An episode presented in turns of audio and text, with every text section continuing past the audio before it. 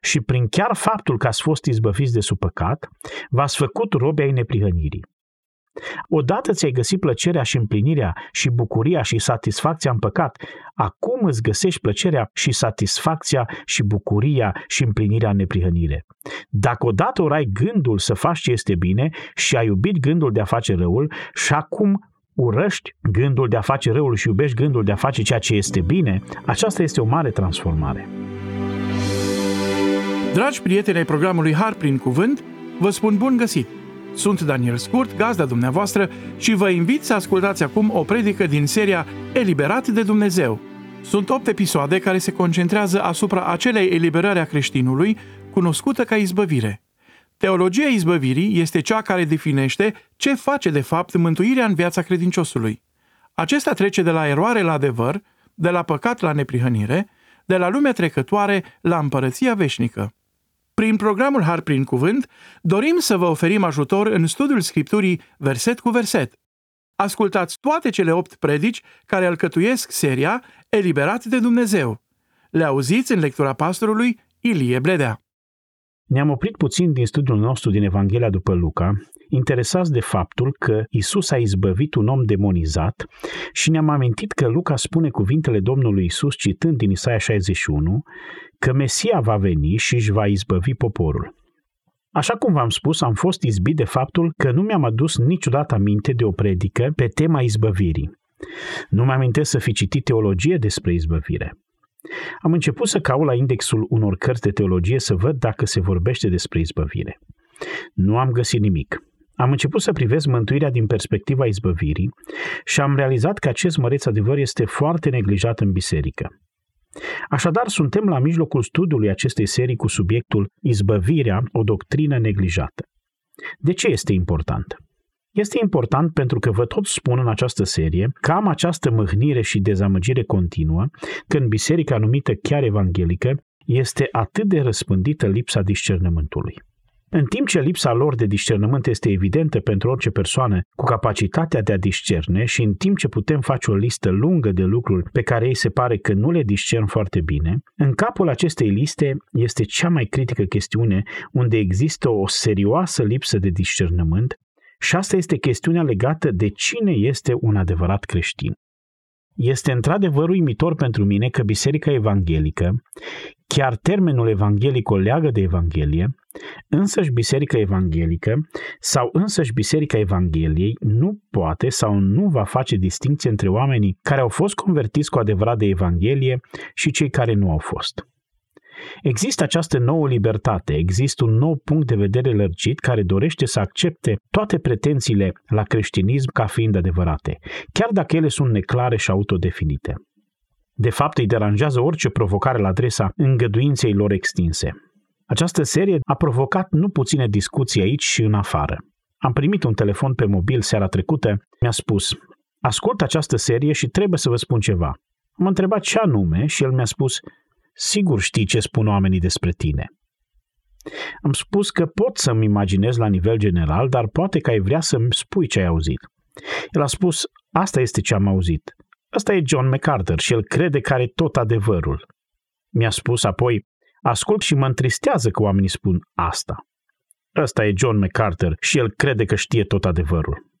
Vreau să știți că nu sunt sursa adevărului, însă cred că adevărul există. Voi credeți asta?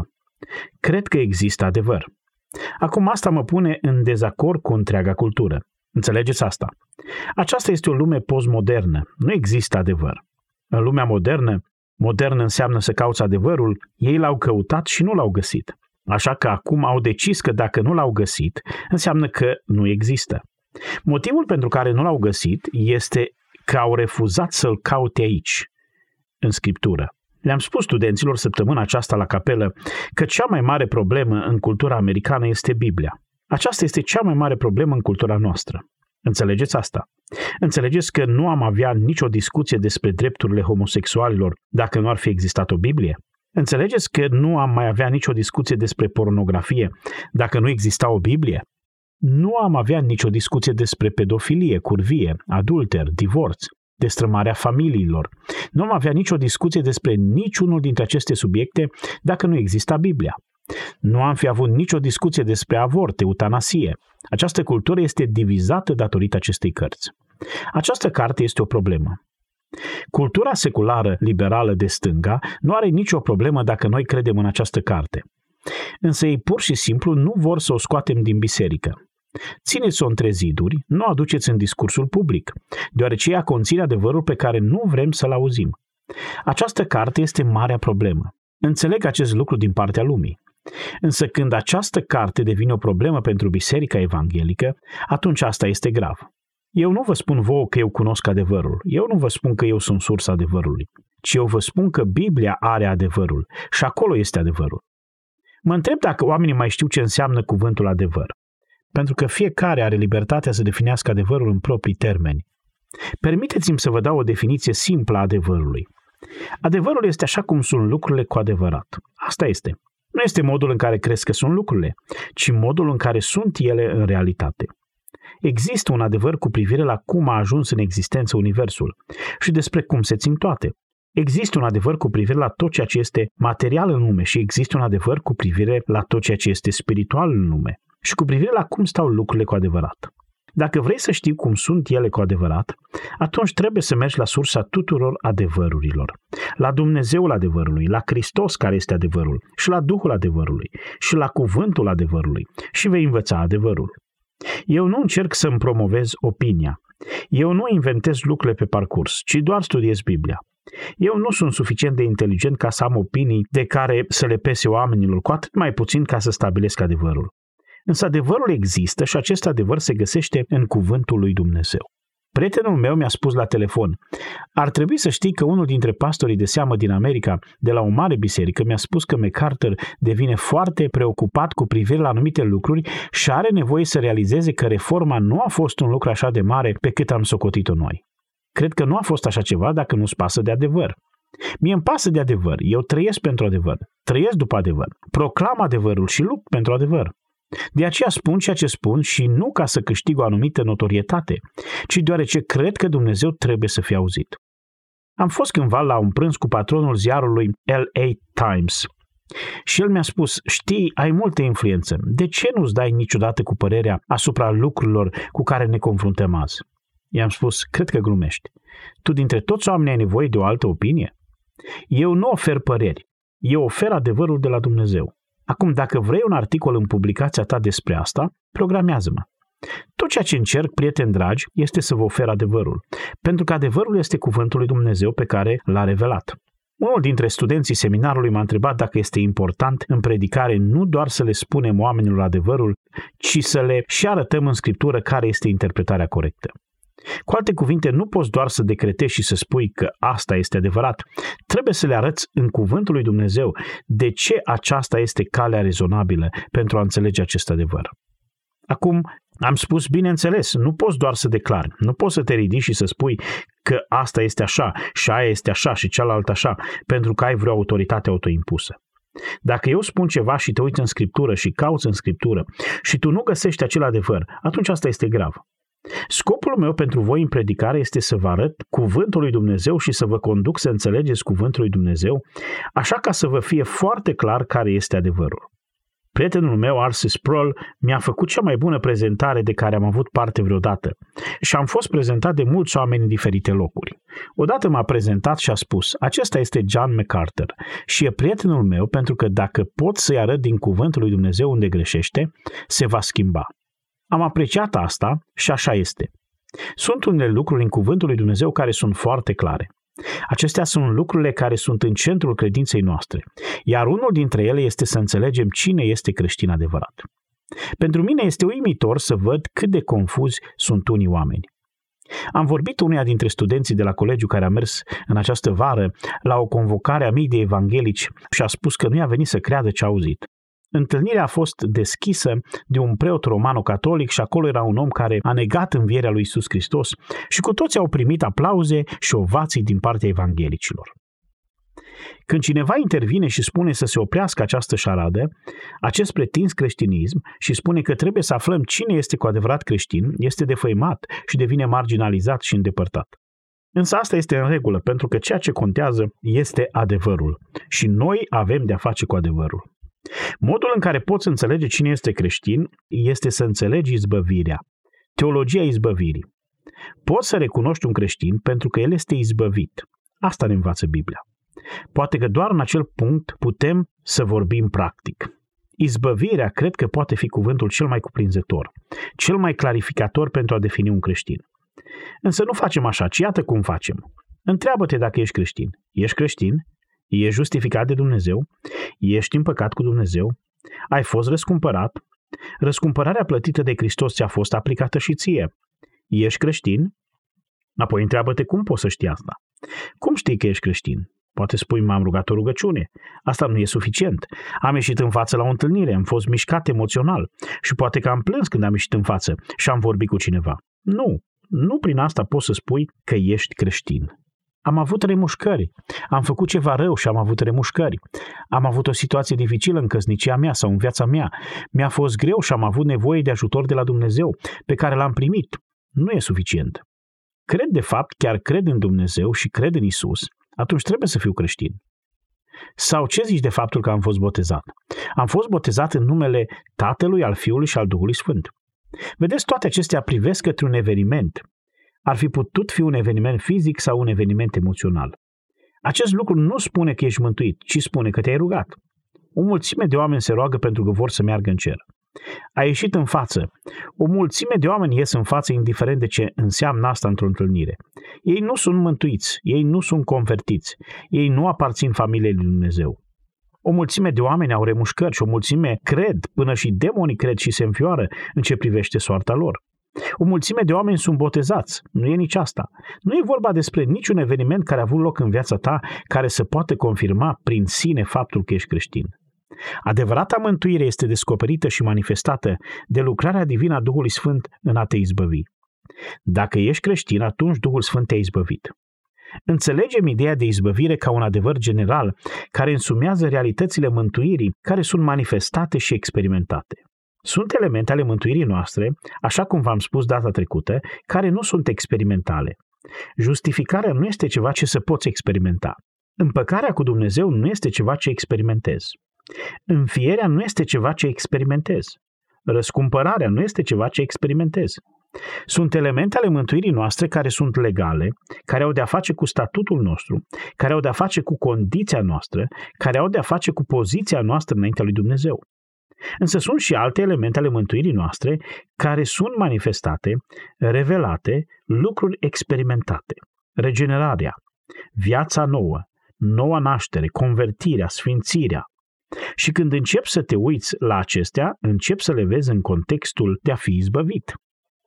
Ca să poți ști că ești creștin, nu printr-un eveniment, ci prin faptul că ai fost izbăvit în mod evident de la o stare la alta. De la un domeniu spiritual la altul, de la un principiu de viață la altul, de la un set de realități la altul. Are loc o izbăvire reală. Care am spus că a fost prima trecere? Cei care aparțin Domnului au fost izbăviți și au trecut de la eroare la adevăr. Și v-am adus acel mesaj la care am adus o notă explicativă, după cum vă aduceți aminte. Trebuie să explic nota explicativă pe care am dat-o note explicative, pentru că este așa de important în climatul modern. Coloseni, să ne întoarcem la Coloseni unu, doisprezece și treisprezece pentru o clipă. Voi atinge doar întreagăt subiectul și apoi voi spune orice are legătură cu asta, iar apoi voi face o tranziție la al doilea punct. Coloseni unu. Vă voi arăta ce am pe suflet cu privire la acest subiect și vă rog să fiți răbdători cu mine datorită importanței lui. Coloseni unu cu doisprezece. Suntem mulțumitori Tatălui, noi credincioșii, noi care suntem în familia lui Dumnezeu, suntem mulțumitori Tatălui pentru că ne-am vrednicit. Am fost nevrednici, nu eram vrednici, nu aveam nicio calitate prin care să fim acceptați de El, dar ne-a calificat. Și știți cum a făcut asta? Prin atribuirea neprihănirii lui Hristos nouă. Ne-am vrednicit să avem parte de moștenirea sfinților în lumină. Lumina este o metaforă pentru adevăr. Și în versetul treisprezece spune că ne-a izbăvit. Aici întâlnim conceptul izbăvirii. Ne-a izbăvit de sub puterea întunericului, care este o metaforă pentru eroare, pentru rătăcire. Prima categorie de izbăviți, care sunt cu adevărat creștini, sunt aceia care au fost izbăviți din eroare și au trecut la adevăr. Acum ascultați ce spun. Niciunul care nu înțelege, nu crede, nu acceptă și nu iubește adevărul, nu este creștin. Care adevăr? Adevărul pe care îl numim Evanghelia. Nimeni care nu a fost izbăvit din doctrina falsă și nu a ajuns la doctrina adevărată, adică Evanghelia lui Iisus Hristos, nu poate fi creștin. Trebuie să fiți izbăviți și să ajungeți la adevărata Evanghelie. Orice altă Evanghelie, Galateni unu, are ca rezultat blestemul. În doi Ioan, oricine nu rămâne în învățătura lui Hristos, care nu rămâne în adevărata învățătura lui Hristos, nu îl are pe Dumnezeu, doi Ioan nouă. Se spune că auzi în discuțiile despre misiune, despre oamenii de acolo, care nu au auzit niciodată Evanghelia, că Domnul îi va mântui cumva. Dar nimeni nu va fi mântuit vreodată, nimeni nu va veni vreodată într-o relație mântuitoare cu Dumnezeu, nimeni care nu cunoaște adevărul Evangheliei privitor la Iisus Hristos, nimeni. Nu există mântuire în alt nume. Cine nu rămâne în învățătura lui Hristos nu îl are pe Dumnezeu. Cine rămâne în această învățătură are atât pe Tatăl cât și pe Fiul. Despre asta am vorbit în ultimele două săptămâni. Nimeni care nu a fost izbăvit și nu a trecut de la rătăcire la adevăr, nu poate fi creștin. Și acel adevăr este că Biblia este cuvântul lui Dumnezeu, în care învățătura despre mântuire este revelată clar în toată plinătatea ei. Aceasta este credința în adevăratul Dumnezeu, Dumnezeul care este trinitar, Dumnezeul care s-a revelat în întruparea celei de-a doua persoane a Trinității, printr-o naștere din fecioară, a trăit o viață fără de păcat, a murit o moarte înlocuitoare, a înviat din morți cu o înviere adevărată, s-a înălțat la ceruri, l-a trimis pe Duhul Sfânt, domnește împreună cu Tatăl la dreapta sa, mijlocește pentru sfinți și într-o zi se va întoarce ca să-și întemeieze împărăția veșnică în slavă. Aceasta este substanța temeliei adevărurilor Evangheliei. Nimeni nu poate fi mântuit dacă nu înțelege asta, în mod evident, în toate ramificațiile sale, ci poate fi mântuit înțelegând asta, în adevărul ei, crezând asta, acceptând asta și iubind asta.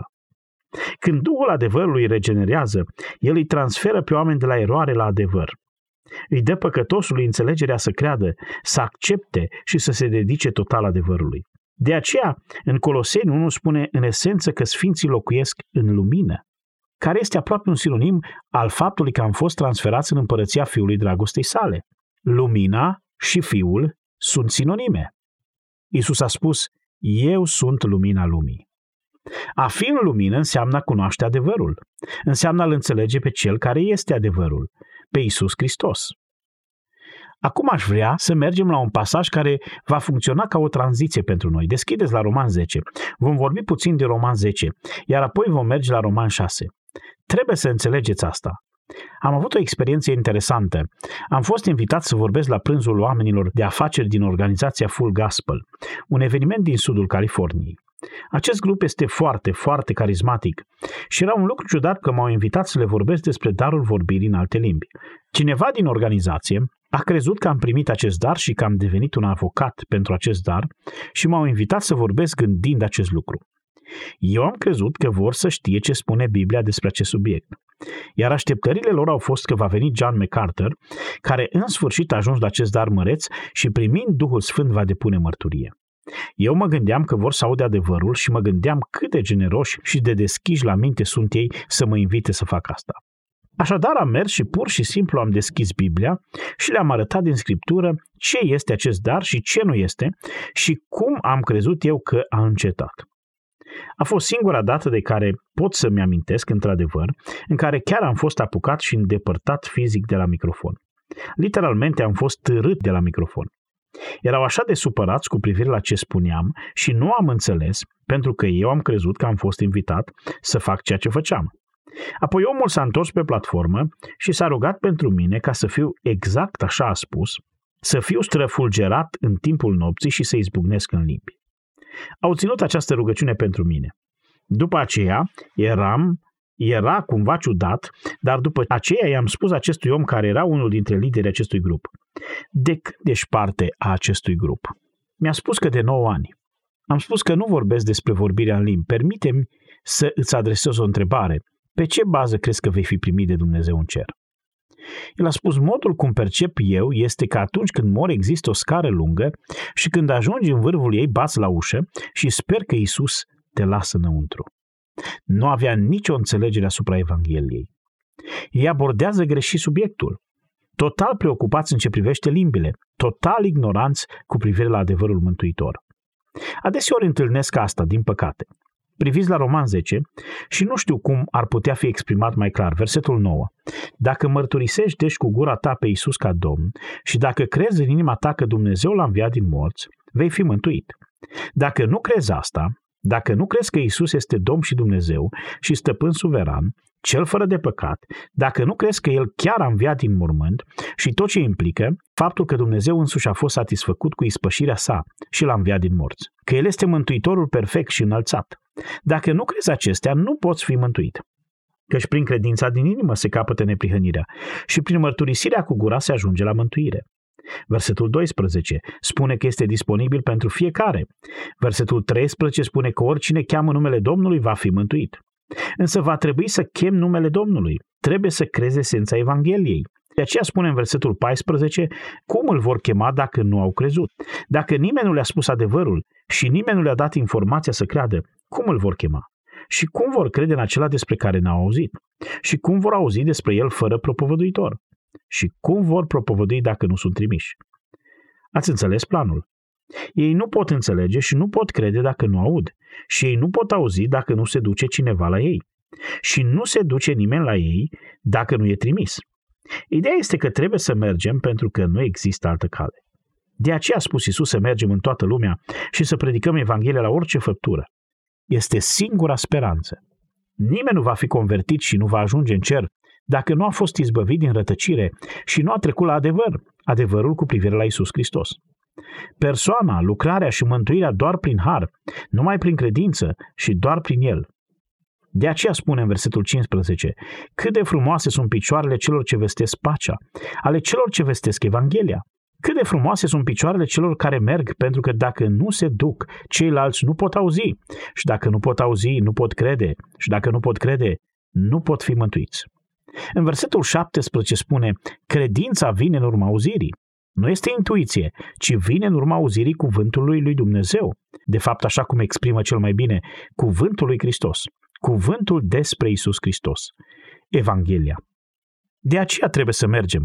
Și credeți-mă, cum v-am mai spus, dacă oamenii de afară trăiesc după lumina pe care o au, lumina conștiinței și lumina rațiunii, Dumnezeu se va asigura că tu vei primi lumina Evangheliei.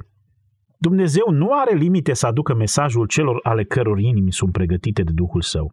Acum să deschidem la Roman șase. Am vrut să vorbesc despre acest verset săptămâna trecută, dar nu am avut oportunitatea. Roman șase, versetul șaptesprezece. Doar un singur gând aici. Mulțumiri fie aduse lui Dumnezeu pentru că după ce ați fost robi ai păcatului, ne oprim aici. Ce este un rob? Este un cuvânt care poartă împreună cu sine un mare bagaj. Un sclav este cineva care este un nenorocit, în supunere totală față de un stăpân.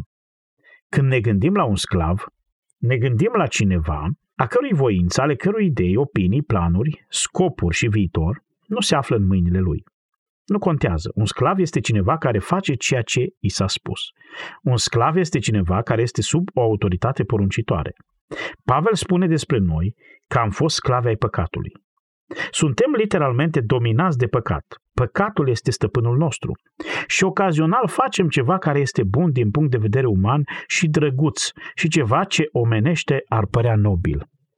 Ocazional ne exprimăm dragostea, avem grijă de copii, avem grijă de oamenii mai în vârstă și facem acte de caritate. Însă forța și puterea dominantă din viața noastră este păcatul. Așa stau lucrurile.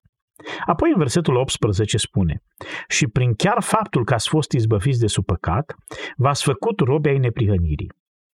Această schimbare este dramatică. Aceasta este o schimbare majoră, dramatică. Nu mai ești rob al păcatului. Acum ești rob al neprihănirii. Stăpânul tău este neprihănirea. Forța care te constrânge este neprihănirea. Odată ți-ai găsit plăcerea și împlinirea și bucuria și satisfacția în păcat, acum îți găsești plăcerea și satisfacția și bucuria și împlinirea în neprihănire. Dacă odată ori ai gândul să faci ce este bine și ai iubit gândul de a face răul și acum urăști gândul de a face răul și iubești gândul de a face ceea ce este bine, aceasta este o mare transformare, o mare schimbare. Cum a avut loc? La mijlocul versetului șaptesprezece trebuie să vezi asta. Ai devenit ascultător din inimă. Nu s-a întâmplat ceva în afară. Nu ai primit un nou set de reguli și ai strâns din dinți și te-ai străduit să le împlinești. Ceva s-a întâmplat în interior. ai devenit ascultător din inimă. Ascultător față de ce? Uitați-vă la asta, față de asta.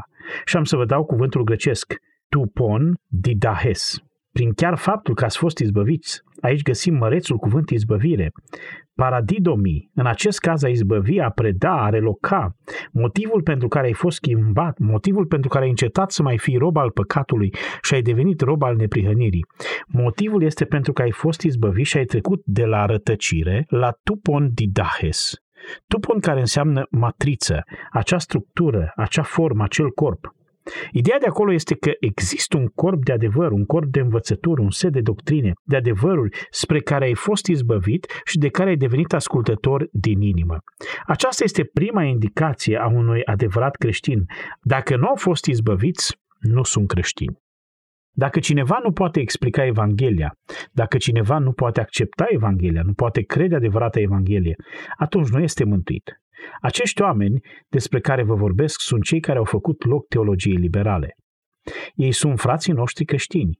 Trebuie să facem loc și catolicilor și ortodoxilor și să facem loc celor care urcă pe scară și bat la ușă, loc pentru cei care simt că Dumnezeu lucrează în felul acesta și spun asta și spun cealaltă. Ei toți sunt frații noștri creștini. Nu, nu sunt. Mi-aș dori să fie, dar singura cale prin care putem să-i ajutăm să devină ce nu sunt este să le spunem că nu sunt. Nu să le spunem că sunt. Nu vreau să fiu parte acestei amăgiri. Aceasta mă conduce la al doilea punct. Al doilea punct este acesta. Doctrina izbăvirii înseamnă că am fost izbăviți de Duhul adevărului și, ascultați, am trecut de la eroare la adevăr. De asemenea, am fost izbăviți de păcat și am trecut la neprihănire prin Duhul Sfințeniei. Este exact acolo. Uitați ce spune la versetul șaptesprezece. Ați fost robi ai păcatului. Versetul optsprezece. V-ați făcut robi ai neprihănirii. Aceasta este o realitate, prieteni dragi. Aceasta este o realitate. Cineva poate spune uneori, știi, soțul meu se comportă teribil, nu este interesat de biserică și se întâlnește cu femeia aceasta, are o aventură, în fine, însă știu că este creștin pentru că obișnuia să meargă la biserică și așa mai departe. Eu răspund, lasă-mă să-ți spun ceva, dacă o persoană vrea să păcătuiască, dacă cea mai mare împlinire și satisfacție a unei persoane este în păcat, atunci acea persoană nu este un creștin. Există un nou principiu de viață, o nouă robie, ce este robia neprihănirii. Nu înseamnă că suntem perfecți, ci este un nou principiu care a creat o nouă practică. Mă uimește cum nu înțeleg oamenii acest lucru. Unul dintre teologii de marca ai Americii a scris o carte în care a vorbit că atunci când ești convertit, se prea poate să nu se schimbe nimic în viața ta. Poftim? Este absolut absurd. Se schimbă totul în viața ta, absolut totul. Să deschidem la Ezechiel treizeci și șase și doresc să vă arăt principiul central pentru însăși esența ființei care este transformată în această izbăvire. Traducerea New King James, apropo, traduce excelent Roman șase cu șaptesprezece, prin folosirea cuvântului izbăvire. Dar în Ezechiel treizeci și șase se află acest cel mai important pasaj cu privire la noul legământ, iar noul legământ este legământul mântuirii. Însă doresc să observați caracterul acestui nou legământ, mântuirea. Versetul douăzeci și cinci. Vă voi stropi cu apă curată și veți fi curățiți. Ce se va întâmpla când vă mântuiesc? Ce se va întâmpla este că vă voi curăța și vă voi curăți de toate spurcăciunile voastre. Este uimitor, va avea loc o spălare, sinonimă cu spălarea nașterii din nou din Noul Testament, spălarea cu apa cuvântului, și vă voi curăța de toate spurcăciunile voastre și de toți idolii. Versetul douăzeci și șase. Vă voi da o inimă nouă. El, profetul, ajunge și menționează aici despre însuși centrul gândirii și simțirii și emoțiilor și al atitudinii. Voi schimba caracterul interior, natura interioară, principiul interior, dispoziția interioară, o inimă nouă. Voi pune un duh nou, voi înlătura inima de piatră care nu simțea neprihănirea și vă voi da o inimă de carne și voi pune Duhul meu în voi, versetul douăzeci și șapte. Asta înseamnă că va ajunge la asta în toate modurile în care poate ajunge la asta. Voi schimba totul în interiorul vostru și, așa bine spus la versetul douăzeci și șapte, vă voi face să urmați poruncile mele și să păziți și să împliniți legile mele. Sfârșitul versetului douăzeci și opt. Voi veți fi poporul meu și eu voi fi Dumnezeul vostru. Vă voi izbăvi de toate necurățiile voastre. Când devii creștin, Duhul adevărului te face să treci de la eroare la adevăr. Duhul Sfințeniei te va face să treci de la păcat la neprihănire. de la viciu la virtute. Îl vor numi Iisus, Matei unu cu douăzeci și unu, pentru că va mântui pe poporul său de păcatele sale. Puterea păcatului, domnia păcatului, este frântă, sfărâmată. Să ne întoarcem la Roman șase pentru o clipă. Și sunt atât de multe versete. El spune în versetul nouăsprezece, vorbesc omenește, vorbesc în limbajul robiei, pentru că este o bună metaforă umană. Vorbesc omenește din pricina neputinței firii voastre pământești. Ca ființe umane este greu pentru voi să înțelegeți adevărurile spirituale, așa că o corelez cu ceva ce voi înțelegeți precum sclavia. Mai mult, în folosirea analogiilor umane, după cum odată mădularele voastre, gândirea voastră, erau roabe ale necurăției și fără de legii, toate facultățile umane, toate, mintea voastră, modul vostru de gândire, vocea, vorbirea, trupul, totul sluja necurăției și fără de legii, a produs mai multă fără de lege și acum mădularele voastre au devenit roabe ale neprihănirii și au ca rod sfințirea. Când ați fost robi ai păcatului, erați liberi de neprihănire. Așadar, ce roade aduceați? Roade de care acum vă este rușine, pentru că sfârșitul acestor lucruri este moartea. Dar acum, odată ce ați fost izbăviți de păcat și v-ați făcut robi ai lui Dumnezeu, aveți ca rod sfințirea, iar ca sfârșit, viața veșnică. Totul este diferit, nu doar sfârșitul este diferit, moartea și viața, ci viața este diferită când treci din robia păcatului la robia neprihănirii. Îmi place mult ce spune la Romani unsprezece. Am menționat asta data trecută, că atunci când vine izbăvitorul, el ia păcatul.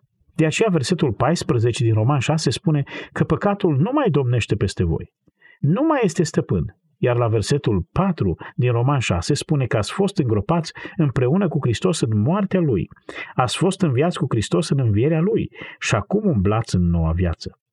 Avem o nouă viață, este aceeași din doi Corinteni cinci cu șaptesprezece. Dacă este cineva în Hristos, este o făptură nouă. Cele vechi s-au dus, iată că toate lucrurile s-au făcut noi. Eu nu sunt perfect, însă dorințele mele sunt schimbate, trăirile mele sunt schimbate, așteptările mele sunt schimbate. Doresc să-L iubesc pe Dumnezeu cu toată inima, sufletul, mintea și puterea. Vreau să-L iubesc și să-L cinstesc pe Iisus Hristos. Doresc să-i aduc cinste Duhului lui Dumnezeu ca templu al Său. Doresc să aduc cuvântul lui Dumnezeu clar, cu îndrăzneală înaintea oamenilor și doresc să mă supun cuvântului lui Dumnezeu, iar aceste dorințe nu sunt dorințe firești. Dacă sunt o persoană neconvertită firească, nu am nicio înțelegere pentru lucrurile lui Dumnezeu. Predicarea crucii este o nebunie pentru mine. Sunt totalmente orb, totalmente mort față de așa ceva și de plin satisfăcut să-mi urmez cursul propriului meu păcat. Dar nu mai gândesc așa. Uneori părinții vor spune, am copii și mi-aduc aminte când au spus o rugăciune și au fost mântuiți și acum totuși trăiesc o viață în care fac ce este greșit. Și priviți, aceasta este manifestarea caracterului lor. Firea lor se comportă în modul ei obișnuit. Dacă tu cazi în păcat și spui urăsc asta, resping asta, nu mai vreau asta. Dacă spui că în Roman șapte se întâmplă ceva cu mine, în firea mea, un lucru pe care îl urăsc, fac ce nu vreau să fac, nu fac ce vreau să fac. O, nenorocitul de mine, te rog, Doamne, izbăvește-mă. Acesta este un creștin. Niciun om nu este pe drumul spre cer dacă nu manifestă sfințenia în viața sa, o dragoste manifestată pentru ceea ce este corect. Ieremia treizeci și unu cu treizeci și trei este un alt pasaj din Vechiul Testament și nu trebuie să deschideți, însă în esență spune același lucru. Ieremia treizeci și unu este pasajul clasic al Noului Legământ. Ar trebui să spun pasajul clasic al Noului Testament și ascultați ce spune. Ieremia treizeci și unu cu treizeci și trei. Iată legământul pe care vreau să-l fac cu ei. Voi pune legea mea în ei și o voi scrie în inima lor. Voi fi Dumnezeul lor. Ei vor fi poporul meu. Eu voi fi Dumnezeul lor și ei vor fi poporul meu. Eu voi fi devotat lor și ei îmi vor fi devotați mie. Nu le voi mai da o lege exterioară, ci va fi în inima lor. Va fi dorința lor, tânjirea lor, bucuria lor. Îți mulțumesc, Doamne, pentru că l-am pe Iisus. Este aceasta atitudinea ta? Aceasta ar fi urmarea prezenței Duhului lui Dumnezeu, determinând răspunsul corect al inimii unui credincios să fie de acord cu asta. Sfințenia este inseparabilă de justificare. Așadar, izbăvirea înseamnă că ai fost izbăvit de păcat și ai trecut în neprihănire. Înseamnă că întreaga ta perspectivă este schimbată complet, complet diferită. Felul minunat în care începe capitolul unu din Apocalipsa, versetul cinci, unde Iisus Hristos este martorul credincios, primul născut dintre cei morți, domnitorul împăraților pământului, îmi place așa de mult. El care ne iubește și ne-a spălat de păcatele noastre. Asta nu este doar juridic, nu este doar o eliberare legală, ci este una reală. De aceea în Filipeni trei spune la versetul trei că cei tăiați împrejur suntem noi, adică noi suntem adevăratul popor al lui Dumnezeu care se închină prin Duhul lui Dumnezeu. Asta este caracteristic, ne închinăm prin Duhul lui Dumnezeu, ne bucurăm în Hristos Iisus și nu ne încredem în firea noastră. Acesta este un credincios. Te bucuri în Iisus Hristos, te închini prin Duhul lui Dumnezeu, ai neîncredere în firea ta. Doresc să-L cinstești pe Dumnezeu, să cunoști cuvântul Lui, să asculți cuvântul Lui. Acestea sunt dovezile noii vieți. Efeseni doi cu zece, un verset foarte familiar. Ați fost mântuiți prin har, versetele opt și nouă, dar versetul zece spune că noi suntem lucrarea Lui în Hristos pentru faptele bune. Iacov spune același lucru în Iacov doi, credința fără fapte este moartă. Prin dovada unei vieți schimbate știm despre credință că a fost viabilă. Sunt multe pasaje, mă gândesc la Galateni șase cu cincisprezece, unde spune că nici tăierea împrejur, nici netăierea împrejur nu sunt nimic. Acestea nu mai contează, ci a fi o făptură nouă. Suntem o nouă creație. Totul s-a schimbat în ce privește perspectiva noastră față de păcat și neprihănire. Un ultim pasaj, doi Tesaloniceni doi cu treisprezece, cu care voi încheia, cu toate că există nenumărate texte la care ne-am putea uita. Data viitoare vom alege altele pe această temă. doi Tesaloniceni doi cu treisprezece. Noi însă, frați prea iubiți de Domnul, trebuie să mulțumim totdeauna lui Dumnezeu pentru voi, căci de la început Dumnezeu v-a ales pentru mântuire. Aceasta este alegerea, însfințirea Duhului și credința adevărului. Aici se află cele două aspecte pe care doresc să le menționez. Trebuie să fie credință în adevăr, aceasta este izbăvirea, cu toate că este menționată a doua, și mai este sfințirea Duhului. Sfințirea înseamnă separare. Asta înseamnă sfințirea. Înseamnă separare. Ați fost izbăviți din păcat și ați trecut la neprihănire. Mântuirea vine așadar prin acea separare de păcat și prin acea credință în adevăr. Acestea sunt cele două mari aspecte. Scriptura este așa de consecventă. Nu poate fi creștin nimeni care nu crede în adevărata Evanghelie și care nu are dorințe sfinte, trăiri neprihănite, dragoste pentru ceea ce este drept și o profundă animozitate față de ceea ce este greșit. Asta indică faptul că ai fost izbăvit.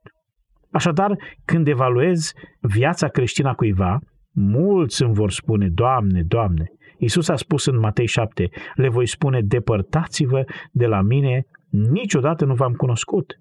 Voi lucrători, mă uit doar în viața voastră și văd rodul. Voi faceți nelegiuire, nu mă aparțineți. Nu-mi pasă care sunt pretențiile voastre. Voi faceți nelegiuire. Nu vă încredeți în mine. Nu contează că ați spus, Doamne, Doamne, am făcut asta în numele Tău și am profețit, am scos demoni. Asta vrea să spună. Uitați-vă la viața voastră, lucrători ai nelegiuirii. Poți să-ți dai seama cine sunt creștini. Se manifestă, au fost izbăviți. Au fost izbăviți prin credință și adevăr, în exprimarea din doi Tesaloniceni doi cu treisprezece, și au fost izbăviți prin sfințirea Duhului. Asta înseamnă că au fost separați de eroare și de păcat și au trecut la adevăr și la neprihănire. Vedeți cum putem pune întrebarea cine este creștin? Totul este chiar acolo. Ei cred adevărul și trăiesc ca făpturi noi. Mai multe data viitoare. Doamne, pot doar să-ți cer așa cum am mai făcut-o mai devreme, să mă ajut să nu exagerez, dar nici să nu minimalizez, nici să spun prea multe, nici prea puține, nici să nu limitez în vreun fel înțelegerea acestor oameni minunați cu privire la acest subiect, dar nici să-l fac dificil. Doamne, cunoști că inima mea este cuprinsă de această problematică din cauza confuziei universale. Este atât de inutil și atât de trist faptul că oamenii spun că aceasta este doar opinia mea și dacă aceasta nu este o dovadă exactă a seriozității problemei, atunci nu mai știu ce e. Însă nu suntem interesați de opinia mea sau altcuiva. Noi dorim doar adevărul, Doamne. L-ai făcut atât de clar că ne vei cere socoteală cu privire la el, pentru că este așa de clar. Nu le-ai ascuns în spatele unor pasaje obscure. Este presărat în întreaga Scriptură. Ca să avem o relație cu tine, trebuie să venim la cunoștința adevărului și trebuie să fim izbăviți de păcat și să ajungem la neprihănire. Împărăția întunericului, puterea întunericului este o putere a erorii și a nelegiuirii. Împărăția luminii, împărăția Fiului dragostei tale, este un domeniu al adevărului și un domeniu al sfințeniei. Dacă îi aparținem, atunci am fost izbăviți spre adevăr și sfințenie. Ajută-ne să ne evaluăm viețile noastre cu onestitate, relația noastră cu tine și dacă este vreo teamă că nu suntem creștini cu adevărat, ajută-ne să acceptăm adevărul în toată slava lui și să strigăm ca să fim izbăviți de păcat și să ajungem la neprihănire. Fii milostiv cu noi. Tată, folosește-ne ca să ducem adevărul la cât mai mulți oameni, nu doar în afara bisericii, ci și înăuntru, celor confuzi și fără speranță. Ajută-ne să fim oameni ai adevărului și oameni ai sfințeniei. Dă-ne înțelepciune în familiile noastre și în relația cu prietenii noștri apropiați ca să discernem și dacă nu este, dă-ne o înțelegere a credinței, o acceptare și o dragoste pentru adevăr, adevărul Evangheliei. Și dacă nu este, dă-ne o pasiune și o afectivitate pentru ceea ce este drept și o dorință ca să-și găsească satisfacția în bunătate și sfințenie. Ajută-ne ca noi să-i ajutăm să-și descopere acea condiție spirituală reală și să-i chemăm la o credință și pocăință reală. Folosește-te de noi în acest fel. Ne-am rugat în numele lui Hristos. Amin. Ați ascultat în lectura pastorului Ilie Bledea o predică din cadrul seriei Eliberat de Dumnezeu, din serialul Har prin Cuvânt, produs de Ștefan Alexe. Vă anunțăm că prin amabilitatea Grace to You, echipa Har prin Cuvânt vă oferă în dar cu această ocazie una din cărțile sau broșurile scrise de John MacArthur. Aflați care este titlul ei în această perioadă, scriindu-ne la harprincuvânt, arond gmail punct com sau sunând la telefonul zero șapte patru zero zero cinci patru cinci nouă nouă. Onorăm doar solicitările din țara noastră, iar taxele poștale sunt gratuite. Dacă apreciați acest serial, recomandați-l și prietenilor dumneavoastră. Sunt Daniel Scurt și vă invit să ascultați și următorul mesaj din Har prin Cuvânt.